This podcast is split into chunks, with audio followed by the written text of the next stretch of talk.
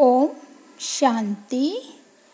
आज हम 6 जुलाई उन्नीस सौ उनहत्तर की अव्यक्त मुरली सुनेंगे, जिसका टाइटल है टीचर्स के प्रति अव्यक्त बाप दादा के महावाक्य।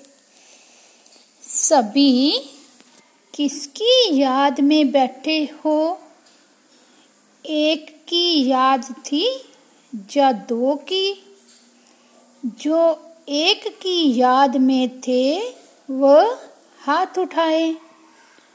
और जो दो की याद में थे, वह भी हाथ उठाए। अब वह दो कौन? अव्यक्त वतनवासी व व्यक्त वतनवासी? आप सब टीचर्स हैं ना? आपके पास कोई जिज्ञासु आवे तो उनको कौन सा ठिकाना देंगे? सबको टचिंग क्या देंगे? आप टीचर्स हो ना? टीचर्स अपने टीचर का शो निकालते हैं। जिज्ञासु को जिस रीति परवरिश करेंगे और ठिकाना देंगे वो टीचर का शो निकलता है। अगर आप जिज्ञासु को आने से ही अव्यक्त वतन का ठिकाना देंगे जो रास्ता कब देखा ही नहीं तो पहुंचेगा कैसे? पहले एड्रेस कौन सी दी जाती है? आप संग्रहालय में क्या समझाते हो? जिज्ञासु को क्या परिचय देते हो? उनको कौन सा रास्ता, कौन सा ठिकाना देते हो? बीज किसने बोया? बीज तो बीज ही है। वह बीज भल सड़ भी जाए तो भी समय पर कुछ ना कुछ टालियाँ आदि निकलती रहती है। बरसात पड़ती है तो निकल आता है। आप बीज को भूल जाएँगे तो फिर रास्ता कैसे बताएँगे? बीज कौन सा है?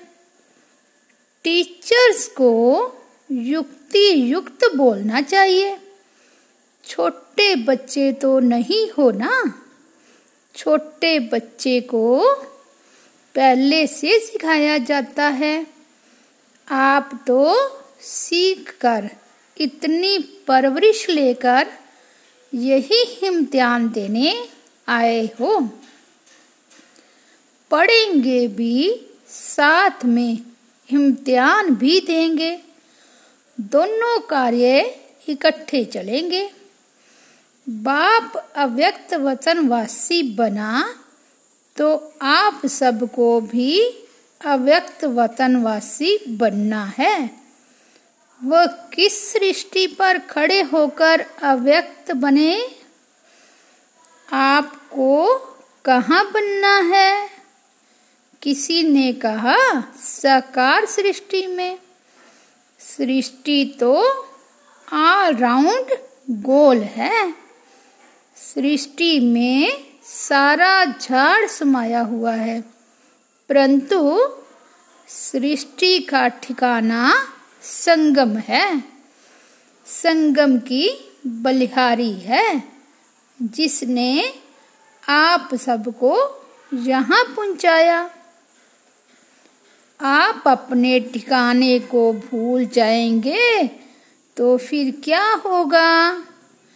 ठिकाना देने वाला भी भूल जाएगा। ठिकाना पक्का याद करो और बाप दादा की जो पढ़ाई मिली है, उनको धारण करो। धारणा से धैर्यवत अंतर्मुख होंगे। उससे कलयुगी रावण राज्य को खत्म कर देंगे।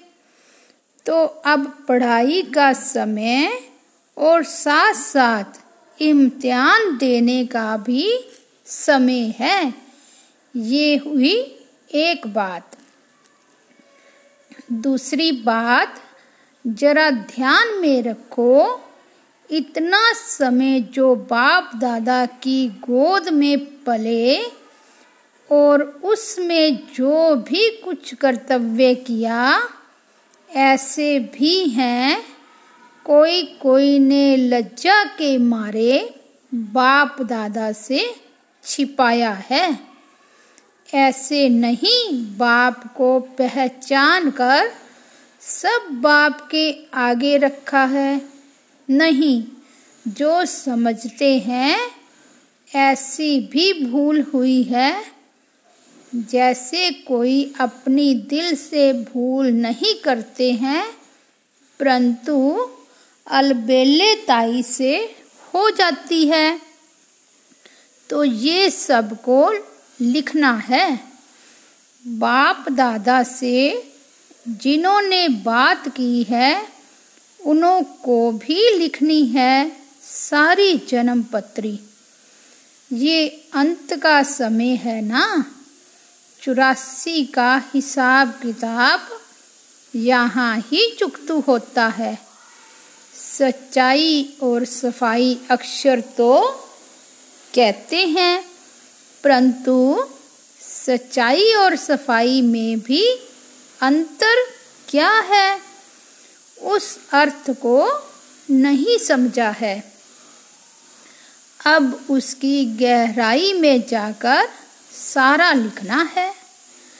अव्यक्त वतन से बाप दादा बच्चों की सर्विस करने और साफ़ बनाने लिए आए हैं। बाप सेवा करते हैं। आप सब बच्चों का शुरू से लेकर अंत तक बाप सेवक है। सेवा करने लिए सदैव तैयार हैं। बाप को कितना फकुर रहता है। हमारे बच्चे सिर मोर हैं। आँखों के सितारे हैं। जिनों के लिए स्वर्ग स्थापन हो रहा है, उस स्वर्ग के वासी बनाने के लिए तैयार कर रहे हैं। जो समझते हैं, हम लक्ष्मी नारायण बनेंगे, इतना लक्ष्य पकड़कर फिर भी गफलत करते रहते हैं। इसलिए बाप दादा फिर भी सेवा करने आए हैं। अंतमति सो गति। समय नहीं है। समय बहुत नज़दीक आने वाला है। आप शेरनी शक्तियों को बुझाएँ तैयार करनी है। तब तो दुश्मन से लड़ सकेंगे। अगर अपने में फेथ नहीं बाप दादा का पूरा परिचय नहीं तो ना शक्ति सेना बन सकेंगे, ना वह शक्ति पने के अलंकार आएँगे। अगर शक्ति अपने में धारण की तो फिर आने वालों को भी पूरा ठिकाना मिलेगा, और वह सब शक्ति सेना में दाखिल हो जाएँगे। तो अपने को सच्चा जेवर बनाने के लिए सब खामियाँ निकाल स्वच्छ बनना है। सोना कितने किस्म का होता है? कोई नौ कैरेट, कोई बारह कैरेट। प्योर तो प्योर ही है। कैरेट अक्षर निकल जाना चाहिए। अपने को करेक्ट करना है। अब करेक्शन करने का समय मिला है। ये बात अच्छी रीति ध्यान पर रखना। धरत पर ये धर्म ना छोड़िए। कौन सा धर्म, कौन सा धरत मालूम है? एक बार वायदा कर लिया बाप दादा को हाथ दे दिया, फिर धर्म को नहीं छोड़ना है। पतिव्रता नारी जो होती है, वह अपने धर्म में बहुत पक्की रहती है। आप सच्ची सच्ची सीता, सच्ची लक्ष्मी हो, जो महालक्ष्मी बनने वाली हो। अपने लक्ष्य से अगर उतर गए उतर गए हो तो फिर जंप मार लक्ष्य पर बैठ जाओ। बाप दादा, आप बच्चों की सेवा के लिए सेवक बनकर शिक्षा दे रहे हैं। फरमान नहीं करते हैं, परंतु शिक्षा देते हैं। क्योंकि बाप टीचर भी है, सतगुरु भी है। अगर बच्चों को फरमान करे और ना माने तो वह भी अच्छा नहीं। इसलिए शिक्षा देते हैं। आज फाउंडेशन पढ़ता है, छोटे बच्चों को तो टीका लगाया जाता है। उनको रास्ता बताना होता है। क्या करना है? कैसे बनना है? आप सबको रास्ता तो मिल ही गया है। आप औरों को रास्ता बताने के निमित्त बने हो। अगर उस रास्ते में कोई गड़बड़ है, अगर मगर है तो वह निकालनी है। अब भी नहीं निकलेगी तो आगे के लिए जो शक्तियों को बल मिला है, वह खलास समझो। ऐसा बाप दादा को कहाँ कहाँ दिखाई दे रहा है। इसलिए संगठन में सबके दिलों को एक दिल बनाने, पूरा रास्ता बताने लिए आपको बुलाया है। आप सबको खुशी होगी। छोटे छोटे बच्चों को कहाँ फ़ंक्शन आदि पर ले जाना होता है तो बहुत खुशी होती है ना? वहाँ जाएँगे, नया कपड़ा पहनेंगे। आप सबको नया कपड़ा, श्रृंगार आदि कौन सा करना है? एक तरफ़ सेवक भी बनना है।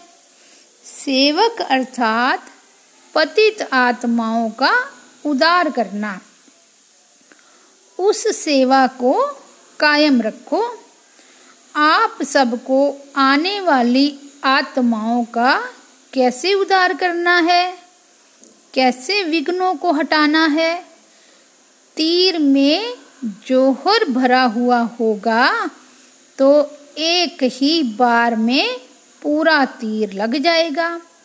उस आत्मा का भी उदार हो जाएगा। छोटी छोटी बच्चियाँ किसका उदार करेंगी? कौन सा पहाड़ उठाया है? पहाड़ उठाने के कौन निमित्त है? गोप गोपिकाएँ। गोपिका भी तब हो सकती जब पूरा कर्तव्य करे, पहाड़ भी तब उठा सकते जब इतना बल हो। तो इन सब बातों की रोशनी देने लिए बाप को आना पड़ा है। बाकी टीका तो एक ही बार बाप दादा ने लगा दिया है। लाल टीका है या चंदन का, लाल टीका है, सूरत की शोभा। चंदन है, आत्मा की शोभा। तुमको जेवर भी सूरत की, तुमको जेवर भी सूरत की शोभा के लिए नहीं पहनने हैं। वस्त्र भी दुनिया को दिखाने लिए नहीं पहनने हैं। परंतु आंतरिक अपने को ऐसा सिंगारना है, जेवर ऐसा पहनना है, जो लोक पसंद हो व दिल पसंद हो। लोक पसंद है बाहर, मुख। लोक पसंद है बाहर, मुख। दिल पसंद है अंतर्मुख। तो अंतर्मुख होकर अपने को सजाना है। लोक पसंद भाषण किया, खुश किया, परंतु भाषा का जो रहस्य तंत्र है, वह एक एक अपनी कर्म इंद्रियों में बस जाए, तब ही शोभा हो। कर्तव्य से दैवी गुणों का शो हो। दैवी गुणों का क्लास होता है सजने के लिए। ऐसे ही सज सज कर संगम से पार होना है, फिर अपने घर जाना है, फिर घर से कहाँ जाना है? ससुर घर। कन्या ससुर घर जाती है। अगर पढ़ी लिखी अकलमंद नहीं होती तो सासू ससुर कहते हैं, इनमें चलने, उठने, बैठने का अकल नहीं है। अब तुमको ससुर घर चलना है तो बाप कदम कदम को नहीं देखते, परंतु एक एक कर्म इंद्रियों को देखेंगे। कदम अक्षर मोटा है। कदम कद, कदम से पदम मिलता है। वह अपने कल्याण के लिए है, परंतु कर्म इंद्रियों को सजाना है। गहना पहनकर चलना है।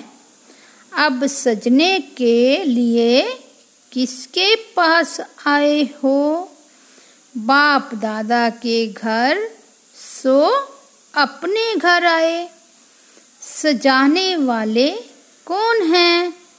जब सगाई होती है तो गहना बनाने वाला एक होता है, पहनाने वाला दूसरा होता है। तो अब सज कर चलना है, समझा? समझू, सियानी टीचर तो हो ही। पंद्रह दिन की रिज़ल्ट, मानो अंत की रिज़ल्ट है। इतना पुरुषार्थ कर प्रवीण टीचर सबको बनना है। फिर जब अपना सेंटर जाकर संभालोगे तो आने वाले को दृष्टि से सतयुगी सृष्टि दिखा सकेंगे। वह तब होगा जब गहने अच्छी रीति पहनेंगे। अगर लापरवाही से कोई गहना गिर गया तो नुकसान भी होगा और सजावट की शोभा भी चली जाएगी। इसलिए ना शोभा को घटाना है, ना गहनों को उतारना है। बड़ी बात नहीं है। छोटी समझेंगे तो सहज समझ आएगी। अगर कहेंगे, बहुत बड़ा ऊँचा ज्ञान है तो कोई नहीं आएगा। कहेंगे, सात दिन में जीवन मुक्ति की प्राप्ति होती है। तो लॉटरी लेने सब आएँगे। लॉटरी सब डाल देते हैं। फिर लॉटरी में किसको कुछ मिल जाता है तो नसीब मानते हैं। चांस है, देखें नसीब किसका लगता है, किसको बड़ी लॉटरी मिलती है, किसको छोटी, पेपर लास्ट में होगा। तीन नंबर निकलेंगे। जितना जो पुरुषार्थ करेंगे, उतना नंबर मिलेगा। नसीब को बनाना खुद के हाथ में है। तो अब की इंतज़ार में नहीं रहना, इंतज़ाम करते रहना। अच्छा बहुत कुछ खजाना मिला, अब उसको अपने पास जमा करो। और गौ मिसल उगारना है। आप सब गायें भी हो, गोपियाँ भी हो, पहाड़ को कैसे उठाना है, गौ बन कैसे उगारना है, ये कर्तव्य इस भट्टी में करना है। बहु रूप धारण कर, बहु कर्तव्य बजाना है। भट्टी के अंदर सब अनुभव करना है। जितना पुरुषार्थ करेंगे, उतनी रिज़ल्ट निकलेगी। संपूर्ण अवस्था को प्राप्त करने का लक्ष्य क्या है, साधन क्या है, उसको जानना है। साधन मिल जाएँगे तो लक्ष्य को पकड़ लेंगे। रत्नों की भी परख चाहिए ना? पूरी वैल्यू रखनी है। जेवर की वैल्यू जवाहरी ही परख सकेगा। जिनको परख नहीं, उनके पास वैल्यू नहीं रहेगी।